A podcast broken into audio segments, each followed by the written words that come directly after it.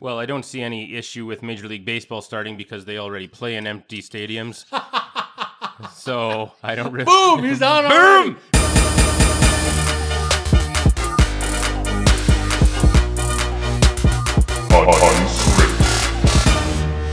You know, some days um, I'm starting to wonder.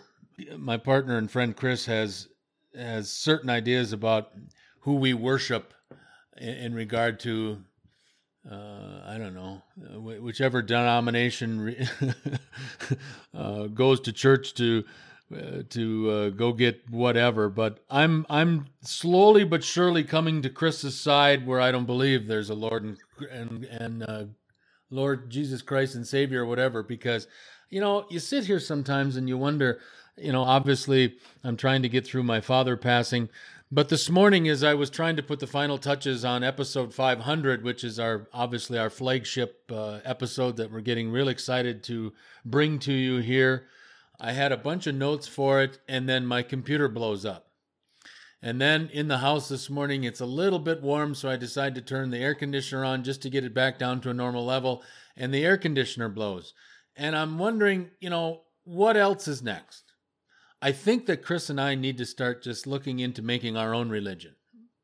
We'll come up with something creative. Stand by, we'll let you know. We'll Well, figure- you, you've already learned from me not to worship Nenshi, so that's Right. a good first Oh, start. absolutely. That's a good first start. That's a great first then- start. Yeah, there you go. Yeah, I- I'm slowly but surely coming along. I was baptized a Catholic. I'm looking for a trade. There we go. Um, what can we get for a disgruntled 55 year old Catholic? Let's ask the Jacksonville Jaguars. Let's ask the Jacksonville Jaguars what we can get for a disgruntled 55 year old Catholic. This is going to be a very quick, short episode, folks, because, um, you know, we're excited about bringing episode 500 to you of Unscripted. It's a flagship number. And last week I could get through three and uh, still kind of thinking about my dad. I was only able, I only had gas to go three last week. Now our third one obviously was an hour and 38 minutes long in regard to our look at the our favorite players of the 32 NFL franchises, which I enjoyed. I've already listened to it twice on on my walks. Yesterday I went over 14,000 steps on my walk. Wow. But today, a couple things to talk about before we get to the big one. Um, I guess the best way to start, and we've already looked over quickly. We've moved one of my topics to episode 500, which I'm very excited about, and I'll give you a little spoiler alert. The name Dion Waiters will come into play. That's all I'm giving you. The National Football League came out with an announcement uh, either late Friday or early this morning. We are broadcasting here on Saturday, May the 2nd. Congratulations to Legitimate Spring. The NFL's upcoming schedule for the 2020 season will be released on May the 9th. And according to a representative, and I can't remember his name, but his last name was McCarthy from the National Football League, has told everybody that they are planning to launch on time. And so for the National Football League this year, their season opener is set for September the 10th. The Super Bowl is set for February 7th. And again, um, the full 17 week slate of games is set to be released next Saturday, May the 9th. Now, there are some contingencies built into this new schedule due to COVID 19 if it does delay the start of the National Football League season, and some contingencies that were introduced by the NFL would include moving the Super Bowl to the end of the month of February and eliminating bye weeks and the Pro Bowl. And except for moving the Super Bowl to the end of February, which I wouldn't really like too much, eliminating bye weeks and the Pro Bowl, I'm good with that. Your thoughts? Well, eliminating bye weeks is a little bit scary for me because I think that really enhances the risk of injury, and I don't think it saves that much. You know what I mean? So, like, so what? You give us a 16 week season instead of 17 weeks? Is that going to really save Well, anything? Now, you do know, obviously, this year, uh, 53 man rosters expand to 55. So they got a couple extra bodies this year. Game day, uh, game day rosters go from 45 to 47. And I'm not saying that that's going to make that much difference. But remember, these guys, if there is a delay, uh, to the start of the National Football League season, which again is supposed to start September 10th, they will have, obviously, and this is the way I've got to look at it with my new religion beliefs, that they will have built in bye weeks just at the beginning. It isn't a perfect scenario, you know, and, and I think that if if the National Football League can pull this off on and start on September 10th, I think they're going to do very very well because all I keep hearing, and I know you hear it too, because you keep your your your ear to the ground uh, to the ground on this sort of stuff. I'm I'm of the belief right now, my friend, that the only league that I feel confident that is really going to start up again is the National Hockey League. I've heard from Bill Daly, I've heard from Mr. Bettman, I've heard from different player reps and agents that they're all in. They're saying, "Damn, we're we're going to get a a Stanley Cup champion claim this year," and I believe that. But I have hesitation about the NBA. Adam Silver is playing this very close to the vest, and Major League Baseball. While a I don't really care about it as much as I used to, I don't know if Major League Baseball is going to get started this year. And and I already know that I'm hearing a lot of signs that college football season may not even go this year. So the only thing that I know of right now is that A, I'm looking for a new religion. B, I'm sure that the NFL is going to start at some time.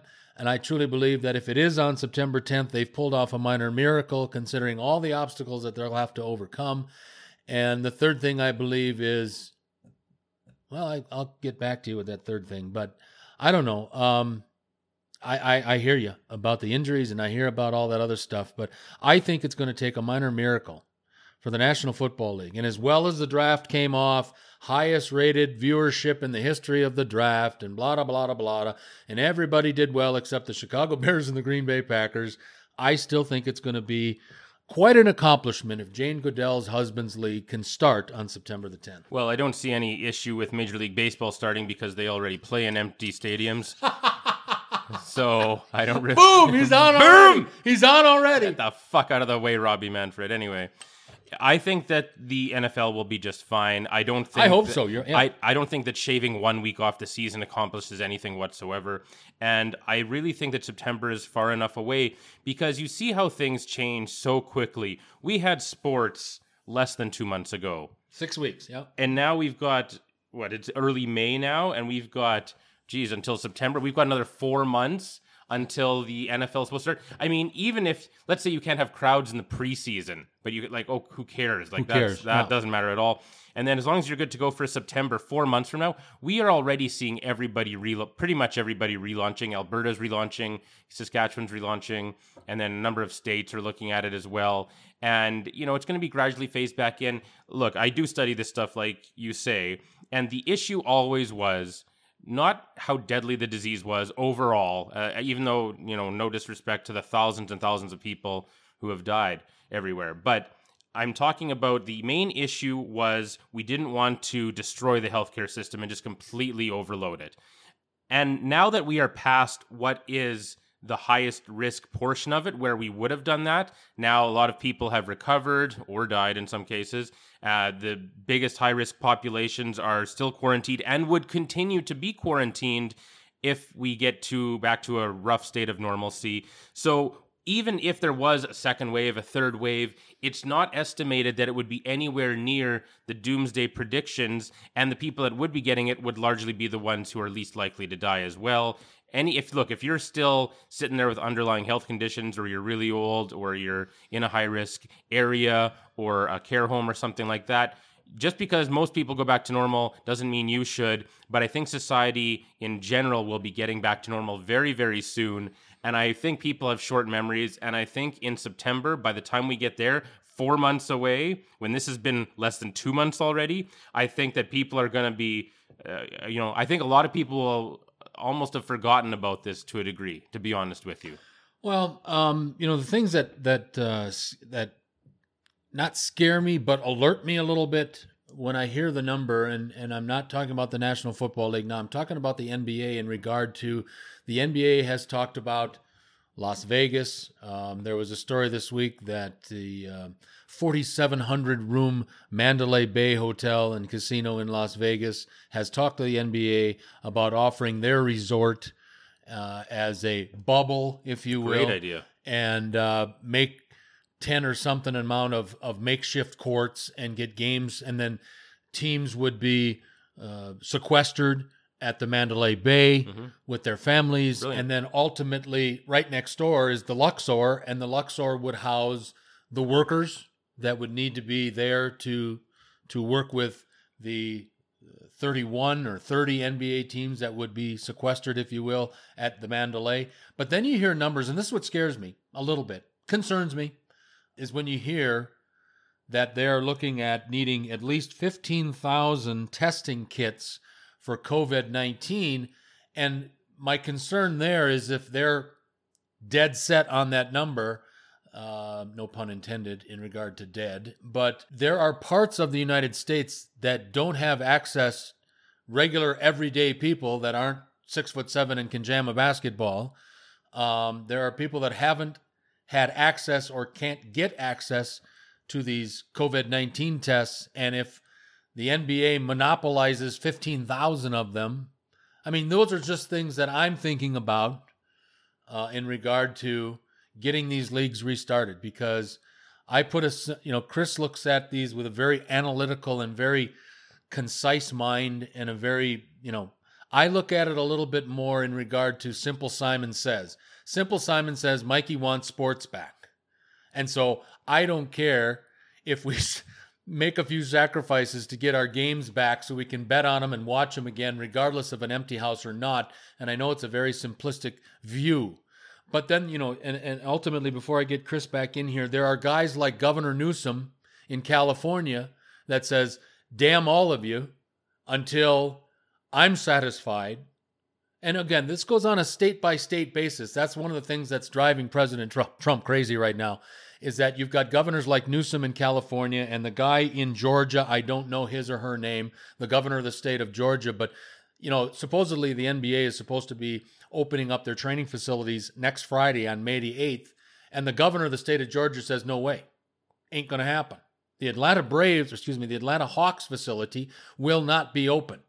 So, I guess what I'm saying long-winded and I want Chris to put some put a nice spin on this, but because everybody is kind of on their own with this, on a state by state, province by province basis with this. I mean, people forget that here in Alberta, our wonderful worship Mayor Basement Boy has said no bigger public gatherings in the city of Calgary, at least, until the end of June.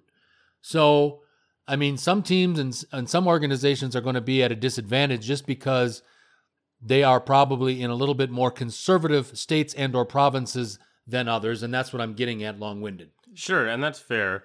I love the Mandalay Bay and Luxor solution. I just love everything about that. I think that is fantastic. But my point remains that four months from now, I mean, two months from now, everything was just normal. You know, it like I mean, think about it seems like an eternity, but that was less than 2 months ago. And now we're talking more than 4 months in the future before we're going to see any scheduled regular season NFL games. And with the NFL, honestly, let's say we couldn't get back to normal till October. Okay, let's say you do the first month with empty stadiums then. Okay, but you still can have the same schedule.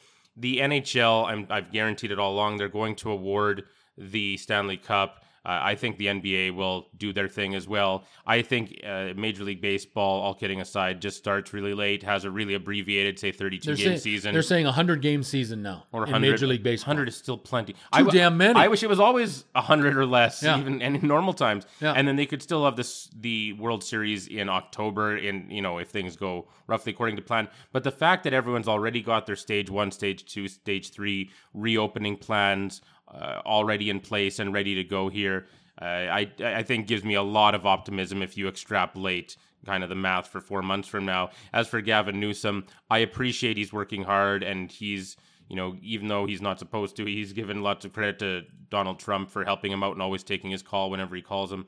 But I have to say, with Gavin Newsom, I thought it was a little bit kind of a, a kick in the balls how they were taking sand and loading it into the skate parks. Just the visual of that was a little bit heavy handed. And then uh, also the video from yesterday on Huntington Beach, which was i didn't see that it was just like it was the busiest I've ever seen anywhere ever. So I've just it was just I mean I think it was people protesting the closure of the beach, but still I mean look man, you've already got more people other than New York, New Jersey uh, milling about, protesting, and whatever. So you got your own stuff to handle, and I don't know if anything you're saying is really being listened to that much anyway.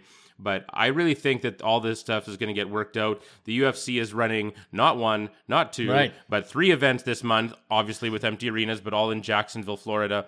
And uh, Dana says, Hey, I can't wait for the rest of you leagues to join us. I think the leagues will make it happen and figure out a way.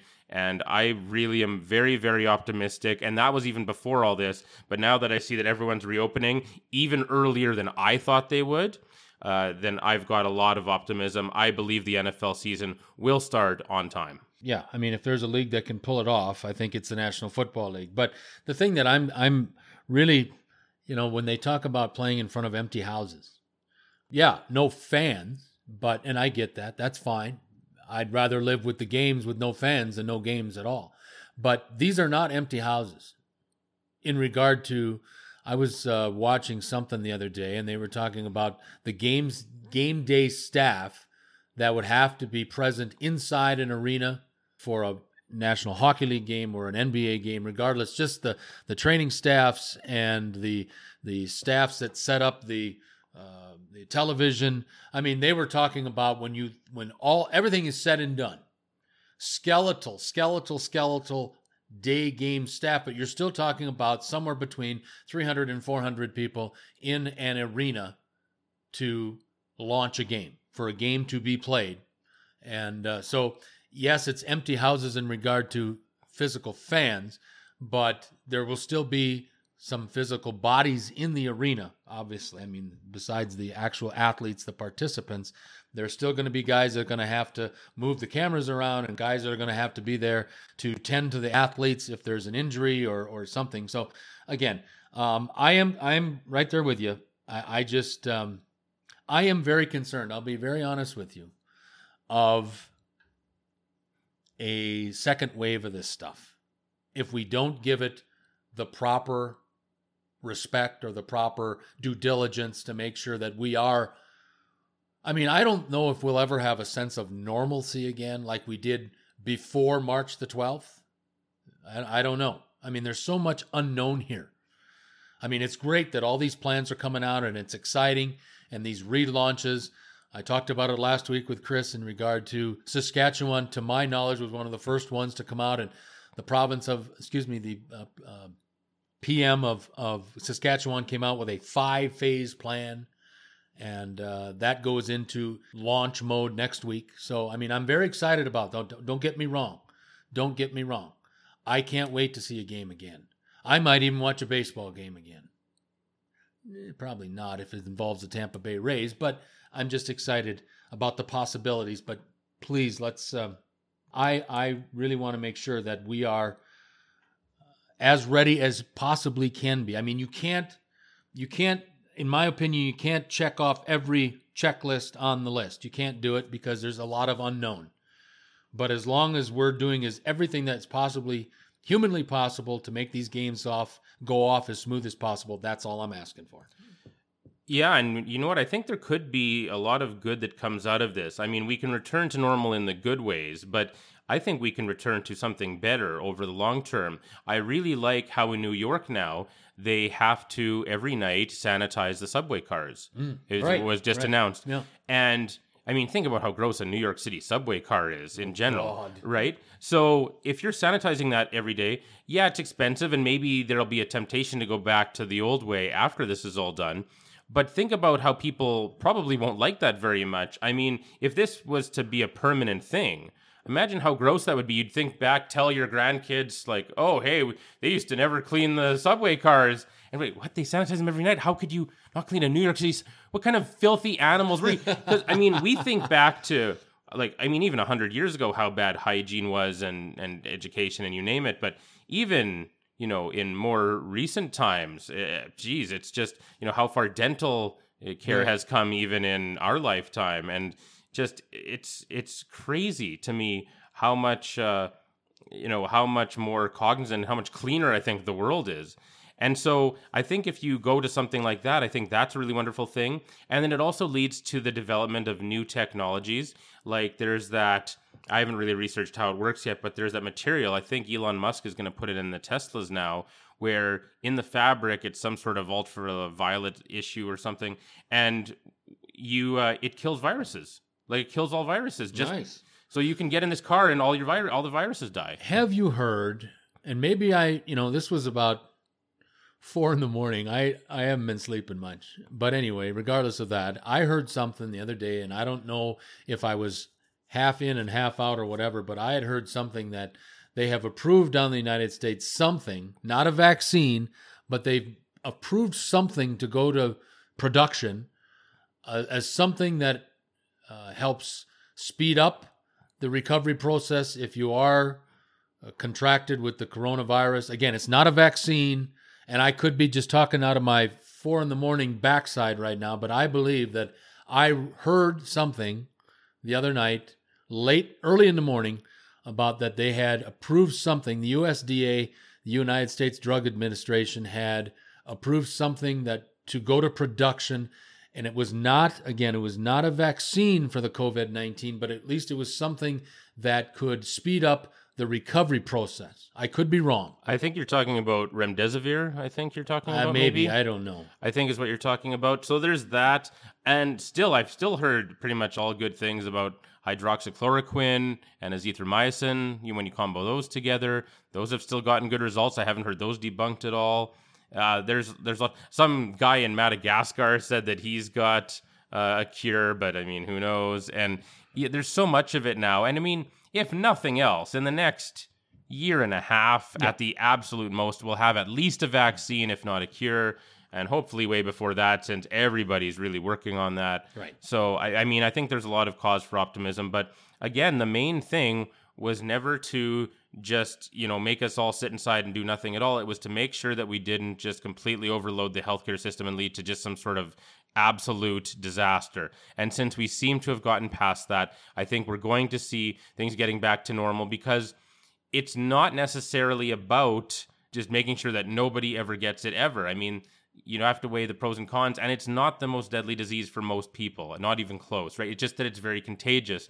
But even the contagiousness has been reduced so much that that's looking good too. So I'm I'm very optimistic, absolutely, and I'm feeling pretty good. And I think we're going to be getting society back to normal very soon, or as close as we can for now. And it's going to be a phased-in approach, which is responsible. But I have to say, from what I've seen, other than Carolyn Goodman's psychotic ranting, other Yeah. other than that, you know, most of the political leaders seem to be doing a really thoughtful job. They're not trying to be reckless or careless at all. They're really trying hard.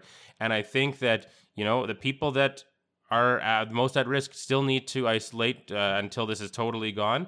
And other than that, I think people are going to get back to normal. And yes, there is some sense of risk, but uh, I think most people are, are going to chance it. And uh, I, I don't think that it's uh, irresponsible at all to start slowly phasing things back in. Quick uh, look at some couple of things making some news and notes here on Saturday morning. Again, May the 2nd, uh, here on episode 499 of Unscripted as we count down to our 500th episode of Unscripted. Uh, we've got some of our really special and, and really special people and friends of the show coming on. I'm looking forward to it. But a couple of things to get to before we get to episode 500 that have made some news and notes. You know, this one, well, first let's get to this one. And this is more in tribute to, I believe it's our buddy Greg, who now calls this guy Len.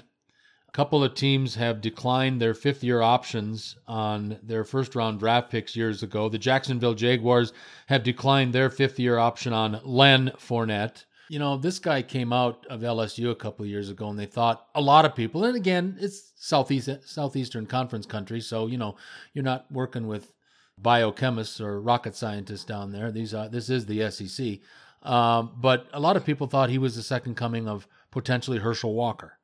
Well, now we all know the Jacksonville Jaguars are not the most stable organization in the NFL, and no disrespect to the Khans, but the you know the Khans were not the original owners of the Jacksonville Jaguars, and with all due respect, the Khans inherited a mess, and I still believe to this day they're trying to clean that mess up in Jacksonville. Um, Jacksonville does not have the best reputation in the National Football League. And we can honestly say to David Caldwell, the sitting general manager of the Jaguars, what the hell are you doing sometimes? But it is what it is. It's really difficult for me, though, to think that the Jacksonville Jaguars are declining a fifth year option on a guy that a lot of people thought potentially could be the second coming of Herschel Walker. Before I get Chris involved, I wanted to mention this one as well too. The Denver Broncos were in the news on Saturday morning as the Tooth admitted a mistake as the Broncos declined their fifth-year option on left tackle Garrett Bolles. And I don't know much about Garrett Bolles, to be quite honest, but the one thing I do know about Garrett Bolles, and I know Chris is going to want to comment on it, so I'm going to shut. I'm going to shut up here real quick.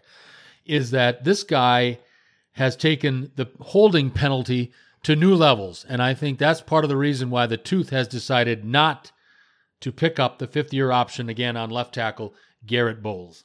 Oh, I'm so glad this happened. And I don't really care what happens to the Broncos, but man, this guy was just an absolute disaster. This is literally the last guy in the entire league that I would want to have on my offensive line.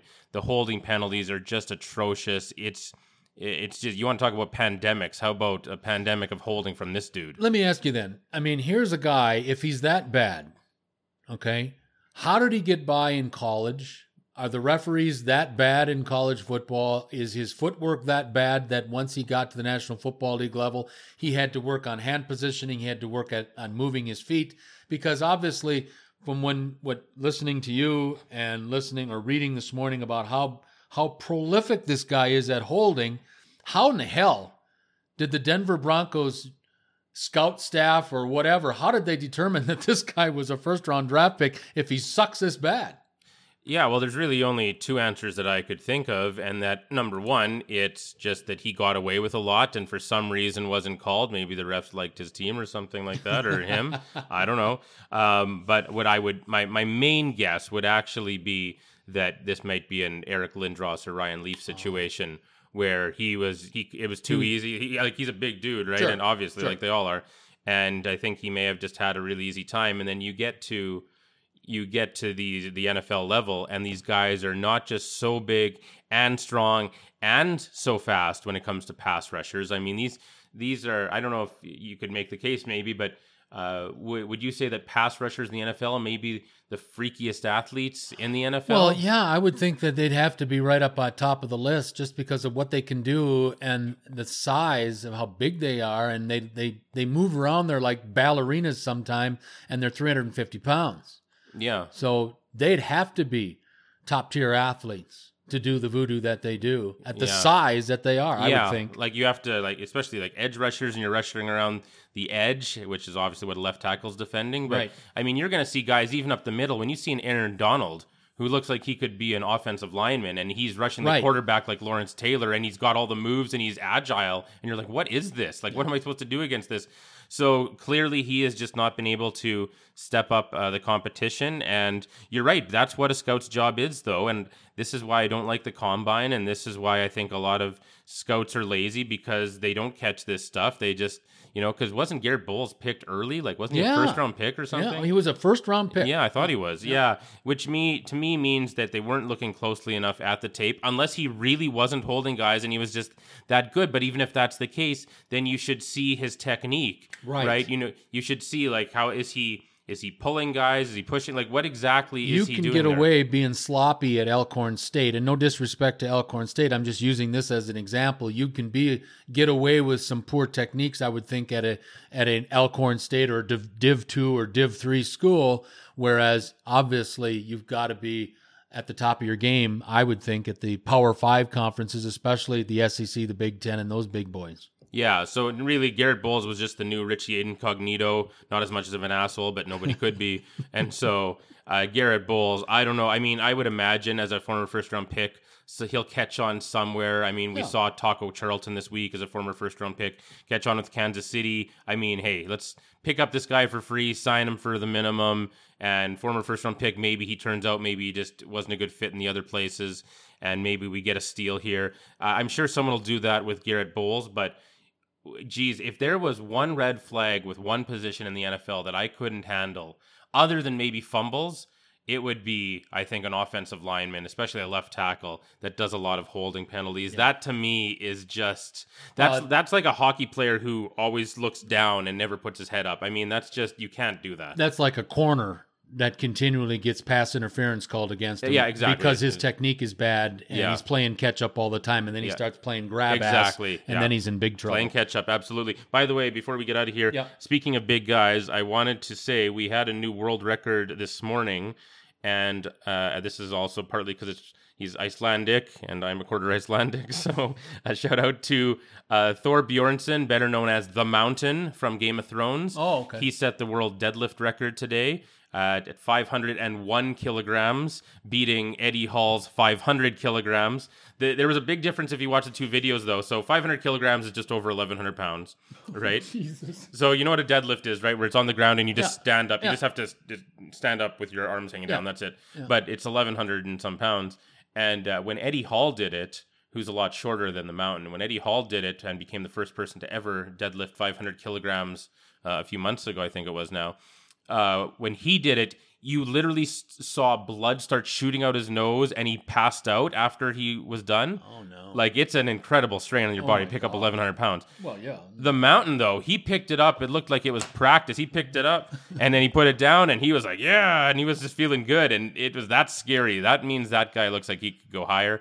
So, uh, but yeah, 501 kilograms is the record. And it's amazing how fast humanity's best are evolving because I remember less than, or maybe about pretty much exactly 25 years ago now, when Mark Henry, who's been in WWE ever since, but at the time in his early 20s was one of the best strongmen ever. I remember him setting it was I thought it was the world record at the time. Maybe I have to look it up, but it was some record for sure. And it was 903 pounds. And now, you know, I guess it's been 25 years, but still to increase it by 200 pounds, that's crazy to me, right? But yeah, so the mountain, good for you, man. 1100 plus pounds deadlift. Congratulations. Well, I, I look at it this way: technology and, and advancement Sure, with, but with 200 equal- pounds. Well, no, but look at it this way in golf, just to give you an idea. 25 years ago, Tiger Woods led the whatever it was in late 90s. He had the farthest average off the tee at like 297 yards. Now you've got guys like Rory McIlroy that on average are hitting it over 335 yards. So everything obviously gets better. Uh, technology gets Sure, better. Equipment gets better. Nutrition, Training gets better. training. These guys, you know, golfers used to just sit there and drink all the time, and now they actually work out. now they're So- actually athletes. and now they're athletes. yeah. well, with Rory, and Rory's not the biggest guy. no, but uh, he is put together, boy. He Is he? Okay. Really, really works out a lot. and I'm sure his technique is flawless and yeah, all that stuff. But some of that has to be club technology as Oh, well. for sure. and, I- and even and ball I- technology. I acknowledge that. Absolutely. I acknowledge that. No question. Absolutely. The balls fly fire farther.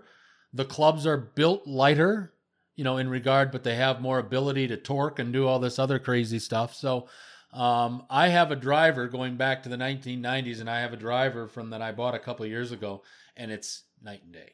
Mhm. And the biggest thing, besides the smaller shaft, is the obviously the massive, huge head that was on this driver now versus the driver. Why didn't they just have years. bigger ones before? I don't know. I really don't know. I really don't have an answer to that. We've got to go. Um, you know, we were going to try to keep this around 20 minutes, but here we are at 34 minutes, and it's just because of our ability to sit here and talk. So uh, we'll cut her short here on this 499th episode of Unscripted, and let us get ready to bring episode number 500 to you of Unscripted with Mike and Chris. Really looking forward to it. Our buddy Ryan Hall will be part of the show. Our buddy Sean Nichols. And I'll, I'll listen. Let's uh, cut Sean a little slack here. Um, he has been a diehard Lions fan for a long, long time. And every time I have trouble not telling him and just saying to him 1954, he'll know what I mean. And uh, Sean Dode, our Vancouver bureau chief, will be part of all the festivities in episode number 500. So, really looking forward to that. And uh, so, to get to number 500, we have to put a ribbon on episode number 499. We thank everybody for contributing and being part of this and being part of the first 499. And remember, always think about subscribing to Unscripted with Mike and Chris on one of our 18 different social media avenues for you to choose from. Having said all that, for the executive producer of Unscripted, Mr. Chris Fluke, I'm Mike Jansen. Until next time.